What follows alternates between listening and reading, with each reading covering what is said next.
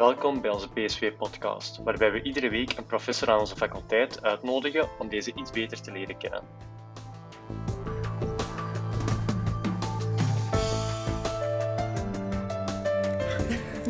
Welkom bij nog een PSW-podcast. Bij deze podcast hebben we Heidi van den Bos kunnen uitnodigen. De meesten zullen haar kennen als professor communicatiewetenschappen van in de eerste bachelor. Mm-hmm. Een vraag die we eigenlijk aan al onze gasten eerst stellen is, hoe was u zelf als student?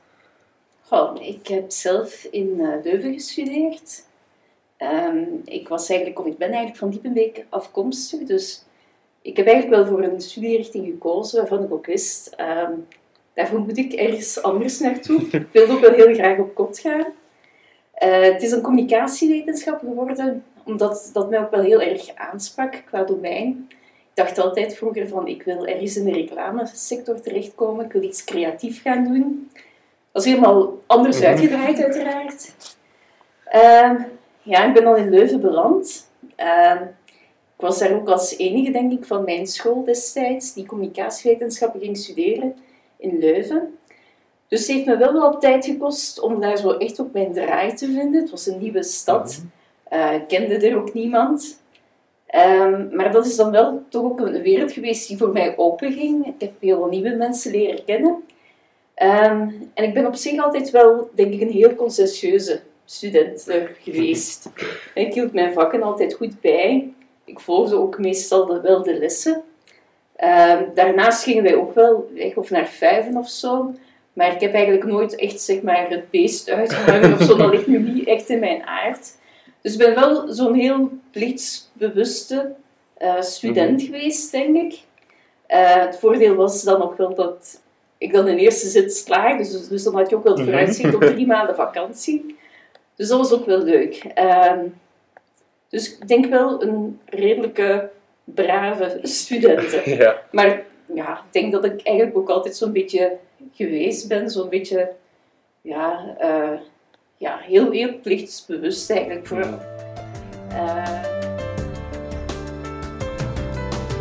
U zei dat u eerst eigenlijk in de reclamewereld terecht wou komen, maar dan is toch professor geworden. Ja. Hoe komt dat? Ja, ik weet ook niet. Ik dacht, ja, de reclamesector dat lijkt me iets heel creatief en heel leuk om te doen. En ik had ook zo echt wel het zin om meer rond strategische communicatie te werken. En als ik dan zo in Leuven ook rondliep als student en ik zag daar al die proffen in hun kantoren zitten en al die assistenten, dacht ik, oh, dat is verschrikkelijk saai, daar wil ik echt nooit terechtkomen.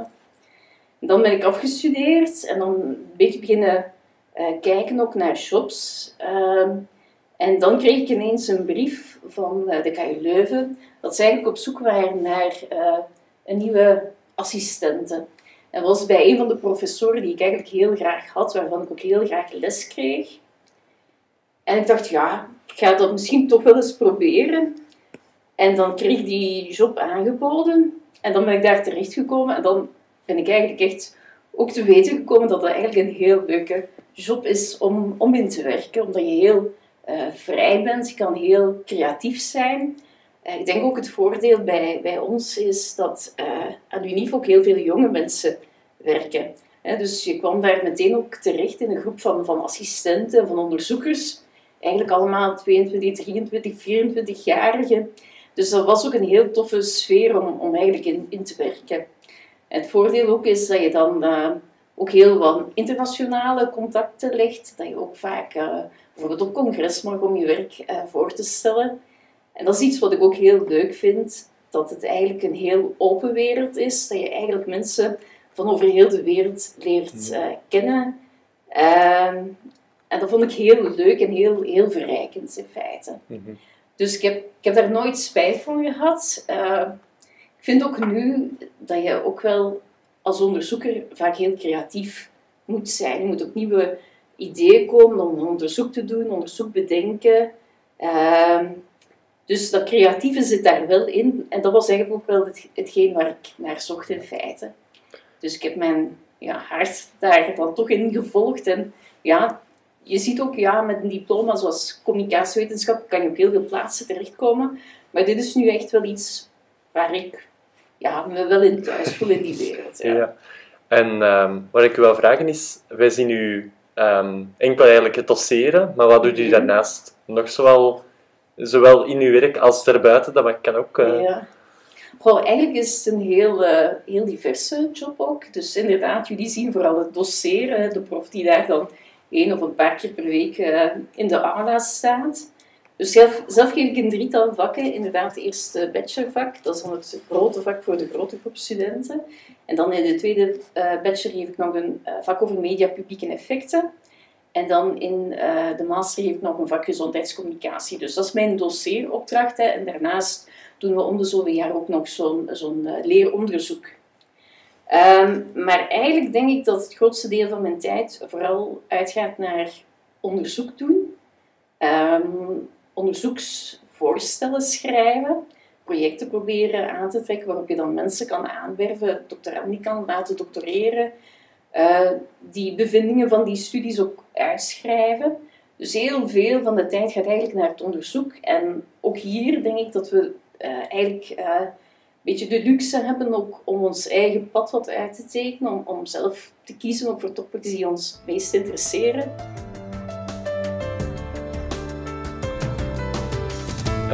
U had daar straks ook laten vallen dat u heeft gestudeerd in Leuven, maar u bent dan toch uiteindelijk professor geworden hier in Antwerpen. Ja. Was dat een bewuste keuze of is dat gewoon... Ja, dus in Leuven had ik gestudeerd en daar heb ik dan ook gedoctoreerd en nadien ook nog een postdoc eigenlijk gedaan. En dan wat is een postdoc eigenlijk? Dat is inderdaad na je doctoraat dat je nog voor een kortere tijd een beurs eigenlijk krijgt om onderzoek te doen. Dus postdoctorale onderzoekers naar je doctoraat. En dan is het inderdaad wel altijd heel moeilijk in de academische wereld om eigenlijk een vaste aanstelling te vinden. En dan had ik het geluk inderdaad dat er in Antwerpen een plaats vrij kwam. Of een plaats extra werd eigenlijk gecreëerd, denk ik. En daar heb ik op gesolliciteerd en hier ben ik dan inderdaad terechtgekomen. Ik vond wel dat dat een heel groot verschil was tussen de sfeer aan de KU Leuven, zoals ik die kende, een hele grote instelling. Ook qua, ja, misschien wat traditioneler. Ik vond toen ik hier terecht kwam, dat er wel een hele... leuke universiteit ook was om terecht te komen. Omdat het ook iets kleinschaliger was ook. Toen was communicatiewetenschap ook een richting die nog niet zo lang bestond. Dus ook het hele team dat hier in Antwerpen zat was eigenlijk relatief jong. En dat was eigenlijk heel dynamisch ook. En ik merkte ook wel, bijvoorbeeld als je in zo'n faculteitsraad zit of in een departementsraad, wat ik... kende van Leuven was dat eigenlijk heel formeel eraan toe ging. Geachte decaan, beste collega. En hier was dat eigenlijk allemaal veel gemoedelijker, zo leek. En dat vond ik wel heel leuk aan Antwerpen. En ook omdat het nog een relatief nieuwe richting was toen hier, communicatiewetenschappen. Dat betekende ook wel dat we nog aan dat programma konden sleutelen. En dat we ook eigen vakken konden suggereren en opnemen. Dus dat was eigenlijk heel leuk. En ik heb me eigenlijk nooit, ik heb daar nooit spijt van gehad, die overgang van de KU Leuven naar de Universiteit Antwerpen. Ja, ik heb hier ook wel echt mijn hart gevonden. En we hebben ook gewoon een heel leuk team, hele toffe collega's. Dus die zou ik eigenlijk ook zeker nooit meer willen missen. Dus ik ben heel tevreden dat ik hier uiteindelijk ben beland. En zo'n typische werkdag, stopt u dan rond een bepaald uur en heeft u eigenlijk zelf nog veel vrije tijd om... Nou, echt veel vrije tijd schiet er niet meer over, nee. Dus nu in de coronatoestand, zeg maar, ja... Ik woon zelf in het Leuvense, dus normaal gezien kom ik naar Antwerpen met de trein. Dus nu is alles online, dus nu werk ik gewoon van thuis uit. Dus dan start ik meestal met werken rond 8:00 als mijn jongste dochter het huis uit is en naar school is vertrokken. Die mag voorlopig nog altijd gaan. En ja, meestal loopt het dan door tot een uur of 6, vooraleer we beginnen te koken enzovoort. En dan eigenlijk begin ik vaak nog opnieuw na het eten of na het met, ja... Allee, het blijft ook constant doorgaan, precies. En ik denk, dat is misschien ook wel het nadeel van het academische of van heel de werksfeer waarin we zitten, is dat we ook wel bezig blijven. En je ziet als je 's avonds nog een mail stuurt, dat de collega's inderdaad ook nog altijd blijven antwoorden. Mm-hmm. Dus dat is misschien wel minder goed aan ons, dat we minder goed een lijn ook kunnen trekken tussen wat is nu werk en wat is privé. En de twee lopen zo wat in elkaar over. Mm-hmm. Zeker dus met corona ook, van dat eigenlijk dat je nog altijd je werk thuis verricht en geen duidelijk onderscheid meer is tussen ik vertrek nu in mijn auto, ik ga naar huis en ik zet alles af. Ja. Voor mij heeft het niet zoveel verandering meegebracht, omdat ik eigenlijk wel regelmatig hier in Antwerpen kwam werken, maar bijvoorbeeld ook 1 of 2 dagen thuis werkte. Dus dan was het eigenlijk hetzelfde. Maar ik denk dat het ook wel een beetje samenhangt met zo'n job dat wij doen, dat wij redelijk flexibel zijn, dat we eigenlijk een beetje keuze hebben waar we aan mogen werken en ook wanneer. Maar die flexibiliteit die werkt eigenlijk ook in 2 richtingen, dus dat betekent vaak ook inderdaad dat als je dan nog eigenlijk in je privé situatie zit of in je privé tijd zit, dat er vaak ook nog wel dingen van het werk kunnen doorschemeren of... Allee, dat je daar toch nog mee bezig bent.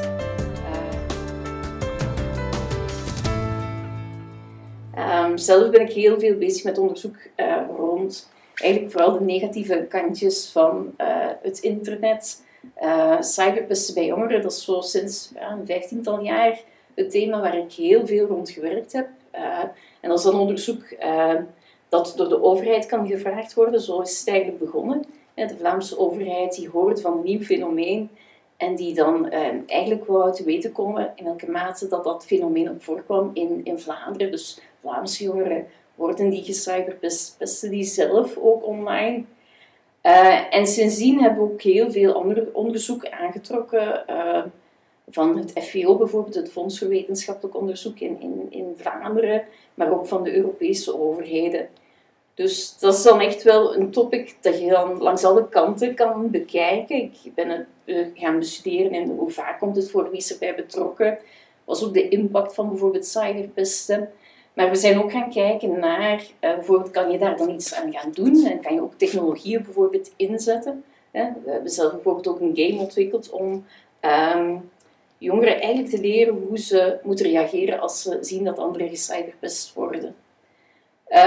Dus het is een topic dat je vanuit heel veel kanten kan bekijken. Mm-hmm. En vaak krijg je natuurlijk ook als wetenschapper daar dan ook wat vragen rond vanuit de pers of vanuit de journalistiek. Hè. Onlangs was er die case met Semi, met influencers die een attractie zouden krijgen in Plopsaland, waar dan zo'n online petitie is tegen gehouden. Die eigenlijk ook een beetje leek op cyberpest, want het was echt wel de bedoeling ook om hen te saboteren, of dat leek al sinds zo. Ja, dus je krijgt ook vaak dat soort van vragen waarop je dan moet gaan reageren, of waarop je kan reageren. Dus het is het onderzoek en ook de vertaling daarvan. We werken ook heel vaak samen met bijvoorbeeld het Vlaams netwerk eigenlijk tegen pesten. Onze onderzoeksresultaten worden eigenlijk ook doorvertaald naar de praktijk. We hebben gewerkt aan een soort van gidsen over cyberpesten, die dan bedoeld zijn voor ouders of voor scholen. Dus het blijft niet alleen bij het onderzoek, we proberen er ook wel iets mee te doen, iets wat ook maatschappelijk relevant is. Oké. En dan nog een vraag over uw onderzoek, over het gebied daar rond. Ja.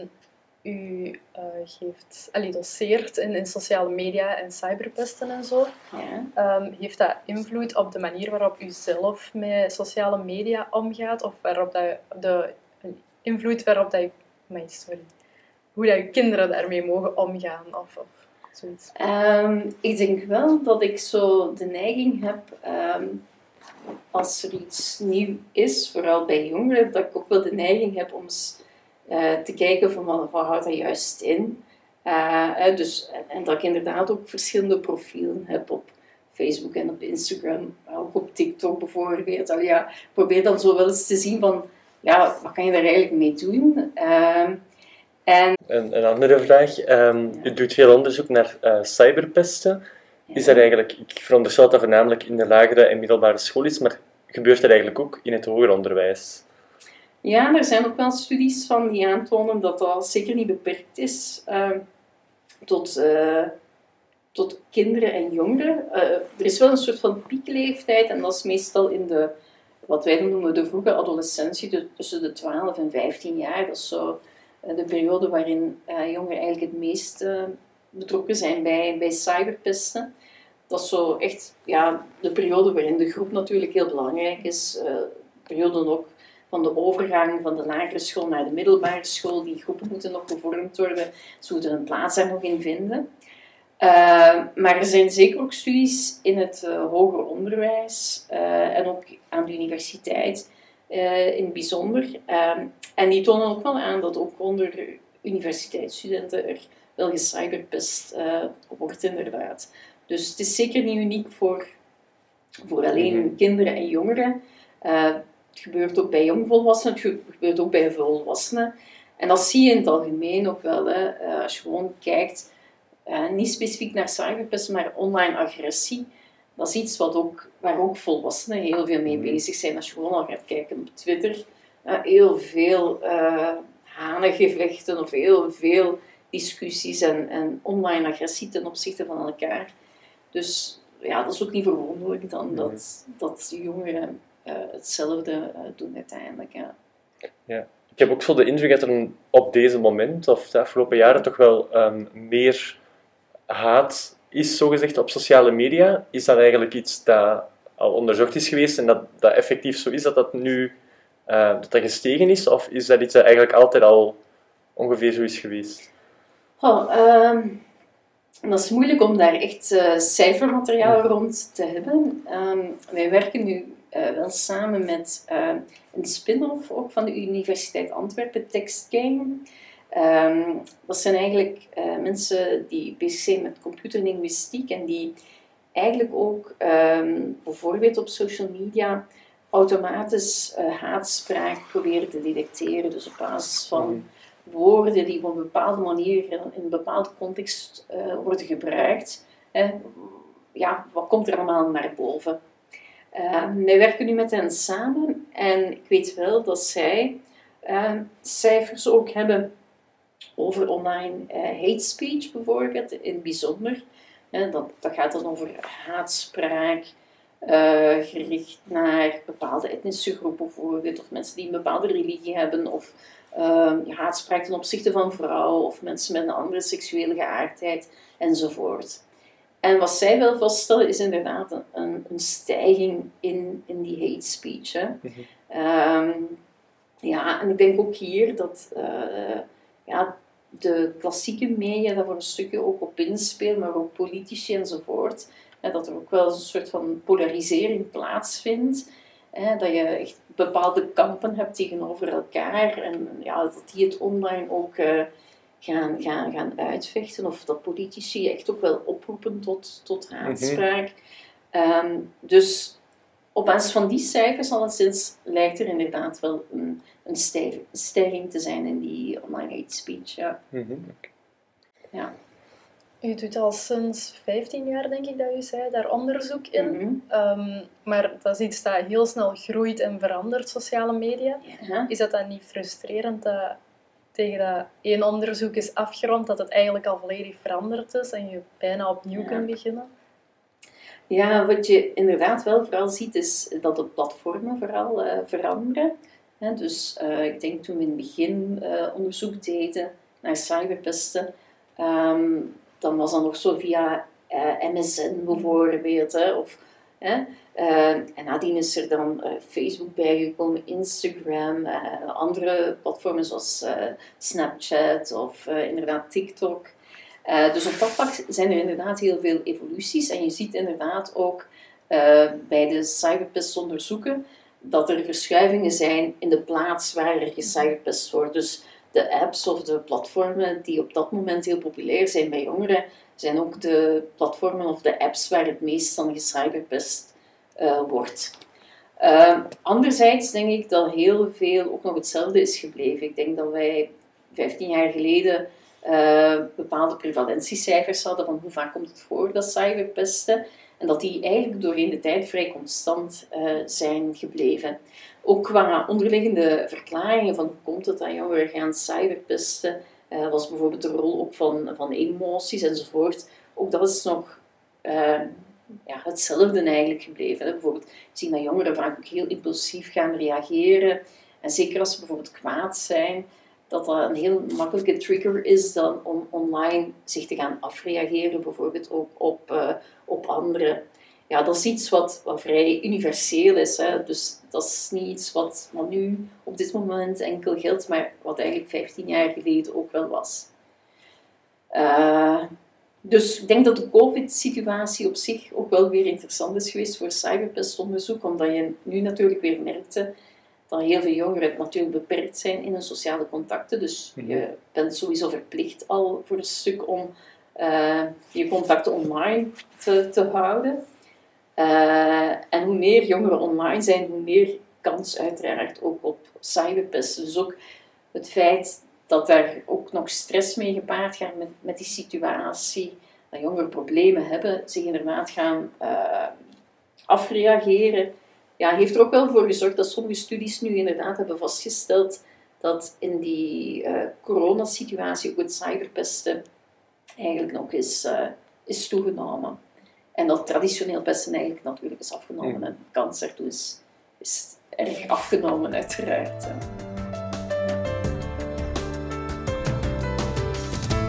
Ik denk dat we het er allemaal mee eens kunnen zijn dat we sowieso niet meer, als we terug uit de pandemie zijn, dat we dat online onderwijs niet volledig achter ons laten, maar ik kan misschien vragen van, heeft u dingen geleerd dat u graag zou meenemen naar de toekomst toe van het online onderwijs?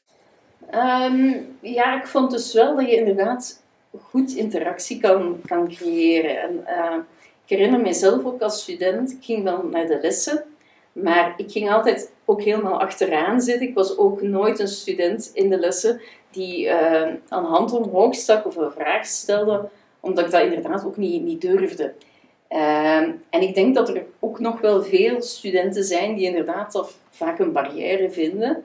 Dus het werken met een soort van vragen stellen, maar online dan, zonder dat iedereen het ziet, dat lijkt me wel iets leuk om bijvoorbeeld ook te integreren in dan de gewone offline lessen in de aula, bijvoorbeeld. Ik vond ook wel dat de sfeer, bijvoorbeeld in de chat, redelijk gemoedelijk is ook. Maar op een echt positieve manier ook.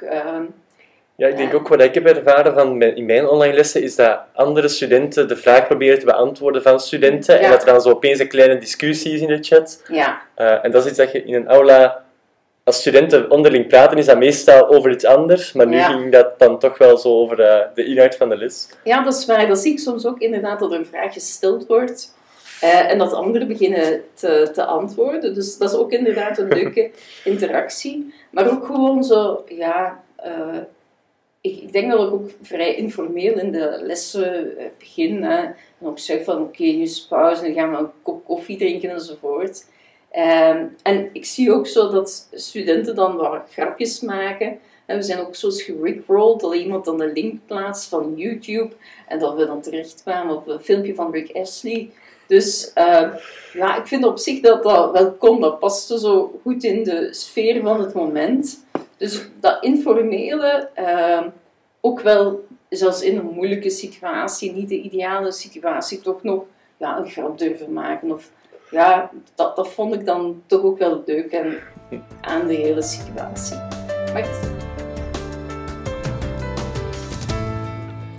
En tot slot een kleine luchtigere vraag, maar moest u terug een studiekeuze moeten maken en het mocht geen communicatiewetenschappers zijn?